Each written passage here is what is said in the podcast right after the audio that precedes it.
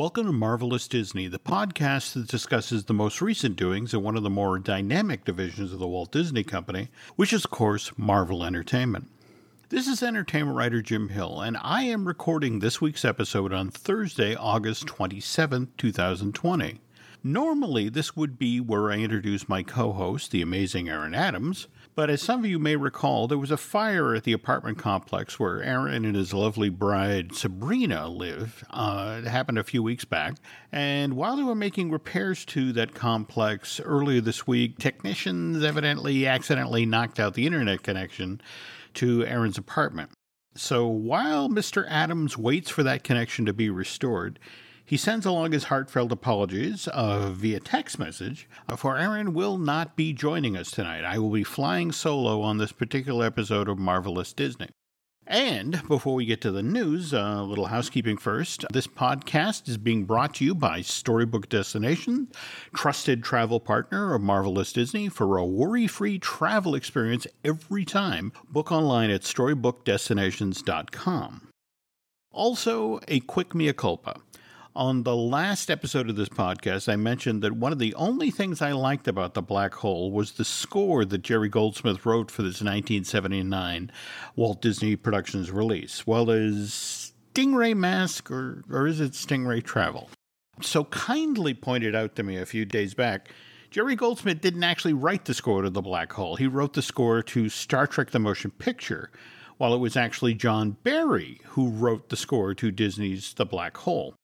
Uh, thanks to Stingray for pointing out my error, which is easy enough to understand. Back when I was in college, I managed a movie theater at night and on weekends while I was going to school. And back in December of 79, my movie theater, which only had two screens at the time, was unlucky enough to have Disney's Black Hole playing on one screen while Star Trek the Motion Picture played on the other one, which was honestly the sci fi equivalent of Dumb and Dumber.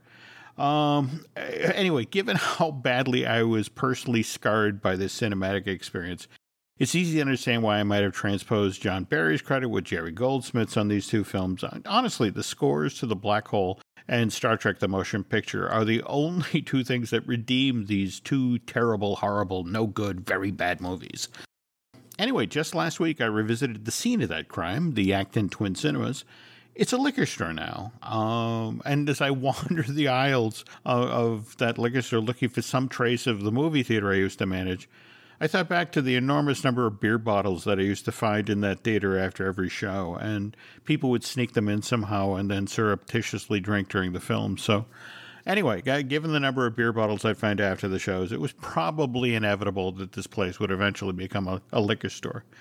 And speaking of movies, uh, we now have some Marvel Cinematic Universe related news. And we're, talking about Marvel's The Eternals, or should I say Eternals? Let me explain. If you're in the market for some gently used thes, you're in luck. Marvel Studios has just decided to simplify the title of The Eternals to just Marvel's Eternals. Now, where this gets weird is every poster that I've seen to date for this Chloe Zhao movie, and there are images of this poster that go as far back as January of this year, folks. Uh, they all say Marvel Studios in smallish letters, and then Eternals in larger golden letters. No the, just Eternals. And yet, when it comes to the press materials that are posted online for this upcoming Marvel Studios release, this is how the movie is described.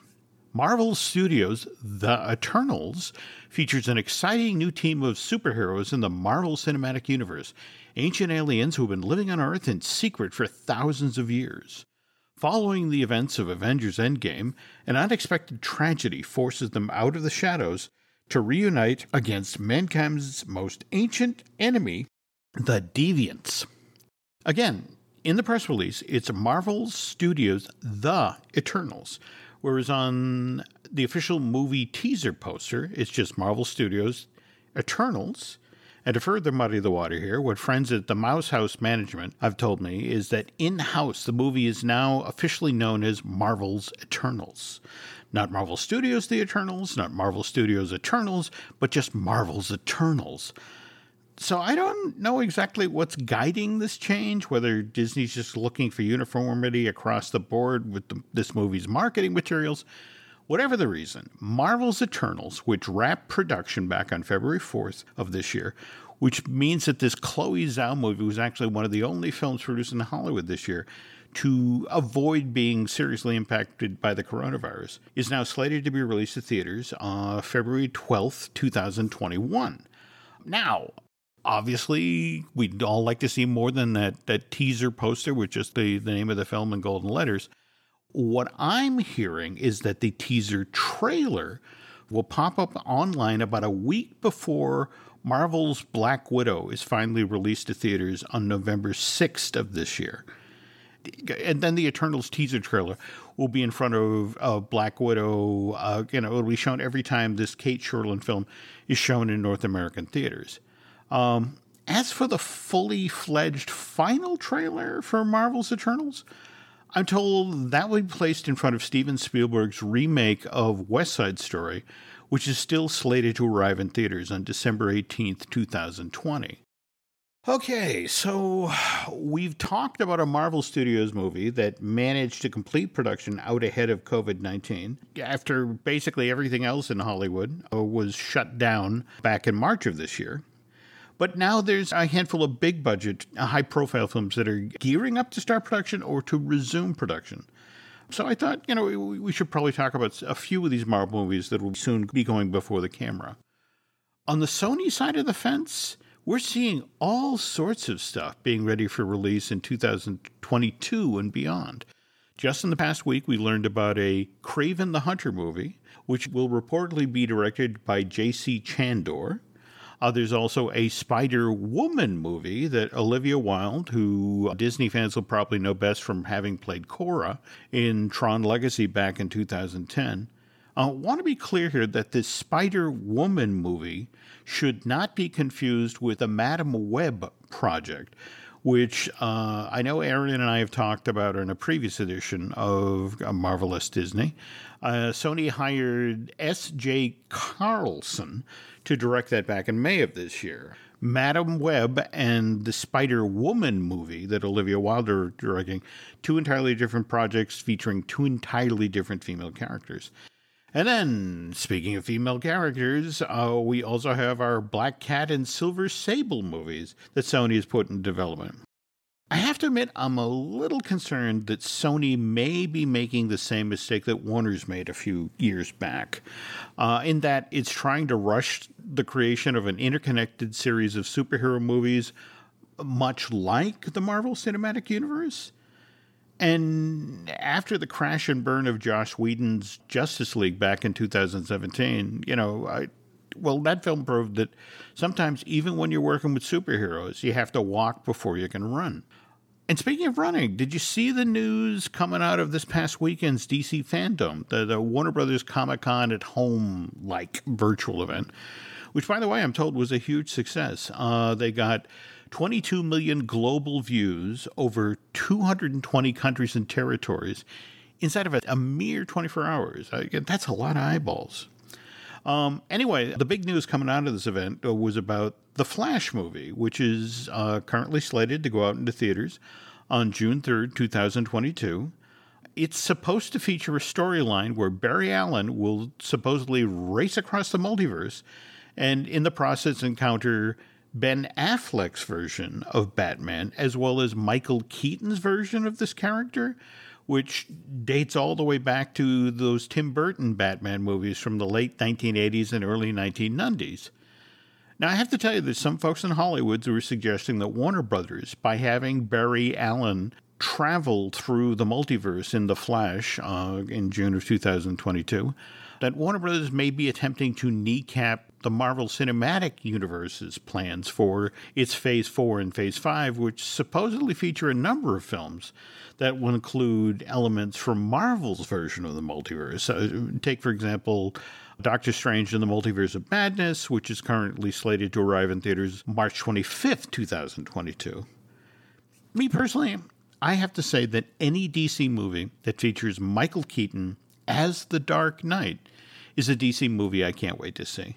Besides, I think the multiverse is big enough for both DC and Marvel to dabble in. And speaking of big, did you see the trailer for the Snyder cut of Justice League? four hour long episodes on HBO Max, oh, which, by the way, you'll also be able to watch as one four hour long film. That again, you know, supposedly debuting in 2022. Um, I gotta say, from what I saw of the trailer, it looks to be very much in Zack Snyder's tradition of grim dark. Look, I really want to give this recut a chance, but four hours, really? That's an awful lot of brooding Batman and black suited Superman. Am I a bad person because I occasionally like my superheroes to be lighthearted? Um, which is why I was so pleased to see this recent CNET interview with Dave Bautista, uh, who plays Drax the Destroyer in the Guardians of the Galaxy movies. When asked what's going to happen with this character in Volume 3 of the series, Bautista tried not to give too much away. He admitted that he'd read an early draft of the script for this upcoming Marvel Studios production, and this time around, moviegoers can expect to see more interaction between Mantis and Drax, but beyond that, Dave basically said, that's probably all I can say without getting in serious trouble.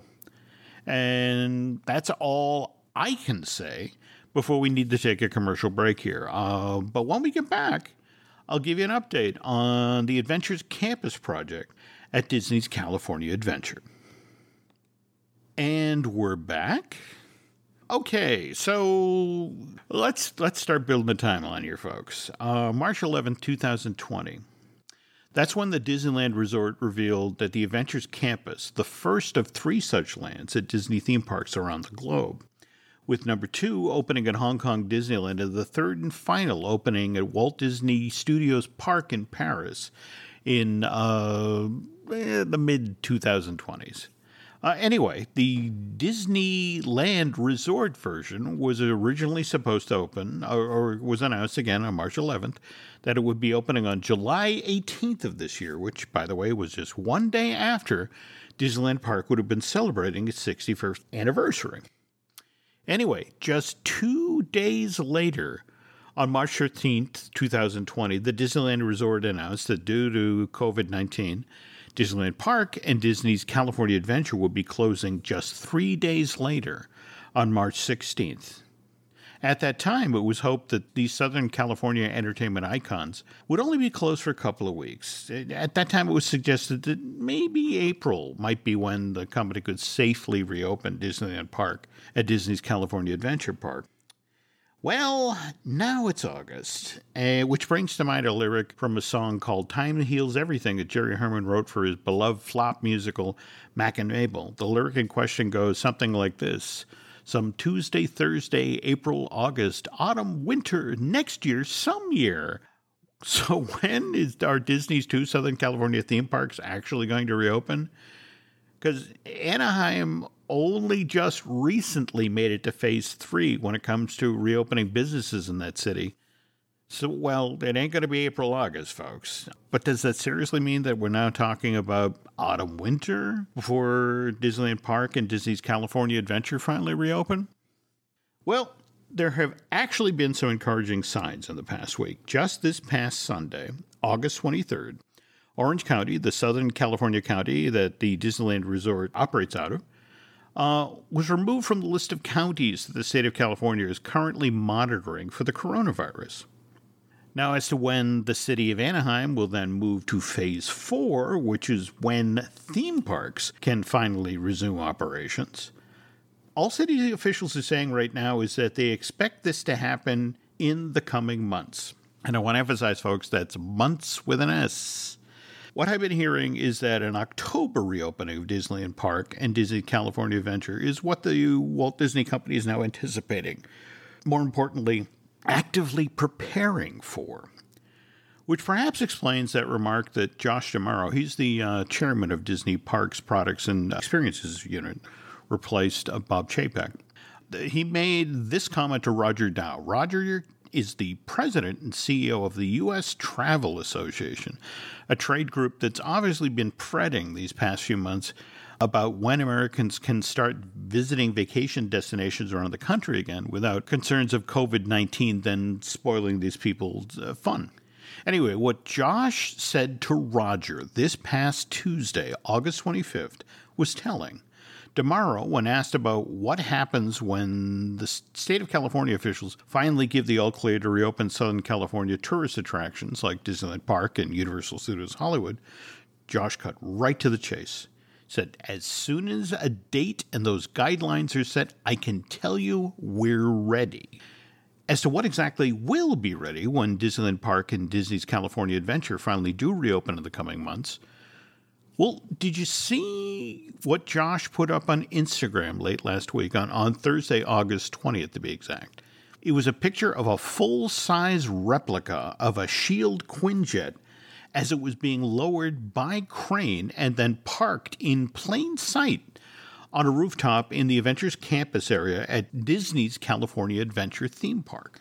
D'Amaro not only posted that shot, but he also posted a follow up photo that showed Josh, as well as Kevin Feige, Marvel Studio president, and Ken Potrock. Uh, he's the new president of the uh, Disneyland Resort, up there on the same rooftop, posing alongside that Quinjet along with Josh.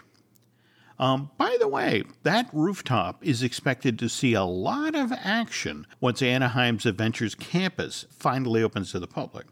It's going to be the setting of a live action stunt show that will be presented several times daily at Disney's California Adventure Park. And how close are we to actually seeing this live action stunt show happen, you ask? Given that the Disney Auditions webpage has an announcement there right now that says they are looking for, and I'm quoting here, professional stunt talent and union actors to perform in this live action in park Marvel superhero stunt show, many folks at Disneyland Resort are viewing this as a very encouraging sign that the two Anaheim theme parks are really getting ready for a, a reopening that could happen as early as October. Mind you, due to COVID 19, these auditions are being handled a little differently than they have been in the past. Uh, professional stunt performers are being invited to do online submissions now through Sunday, September 6th. Uh, talent coordinators will then review these online submissions and invite the stunt performers that they are most interested in to then do a follow up Zoom conference.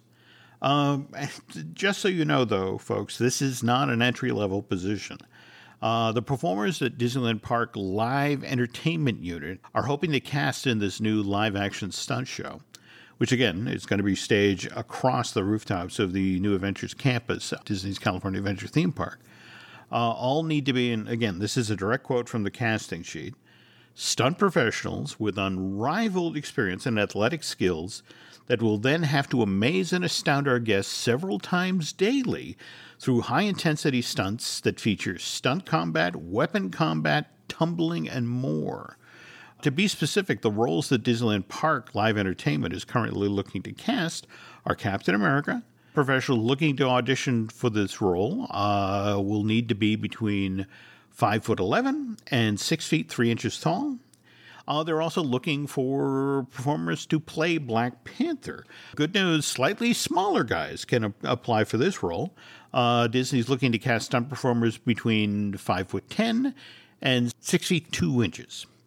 Uh, mind you, you also need to be at least 18 years of age. And more importantly, you need to be able to work in all sorts of weather conditions. So I, I can't imagine they're going to do a show where people race across the rooftops while it's raining out. Um, anyway, getting back to COVID 19.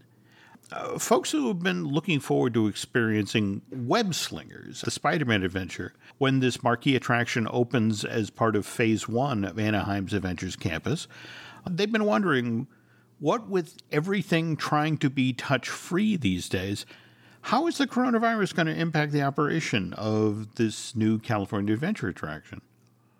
Well, the good news is because Web Slingers, the Spider Man adventure, makes use of gesture recognition technology that then tracks the body and the eye movements of riders on this attraction.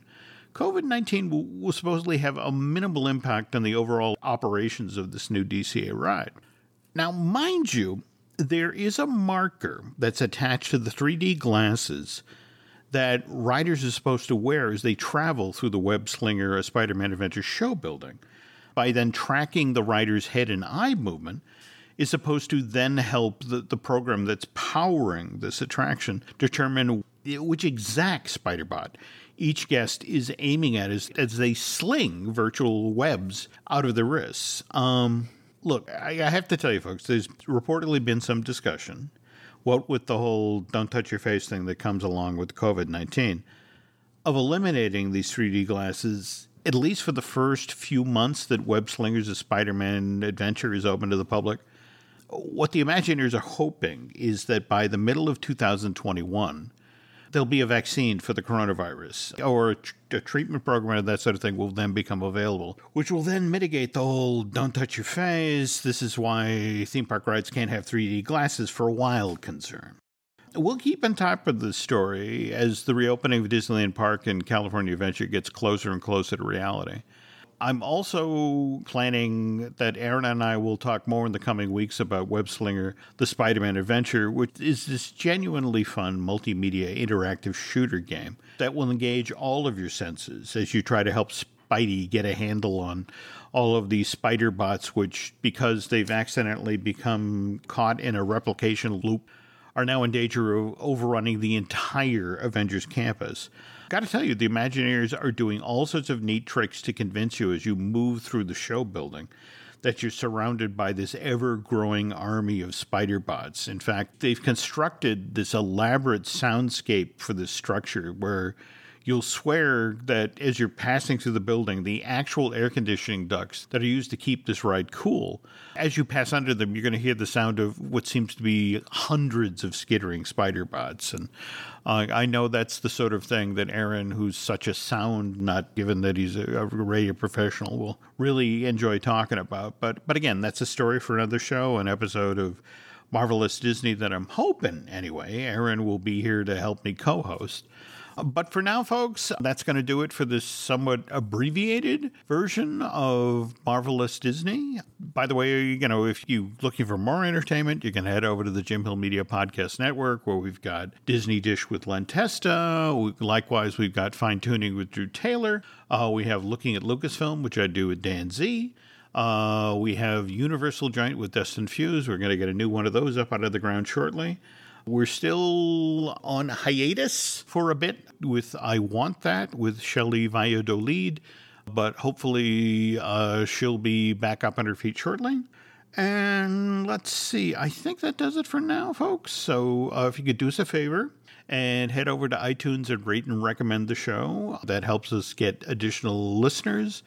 Uh, likewise, if you really, really, really liked what you heard here tonight, if you could head over to Bandcamp and subscribe, that would be very helpful.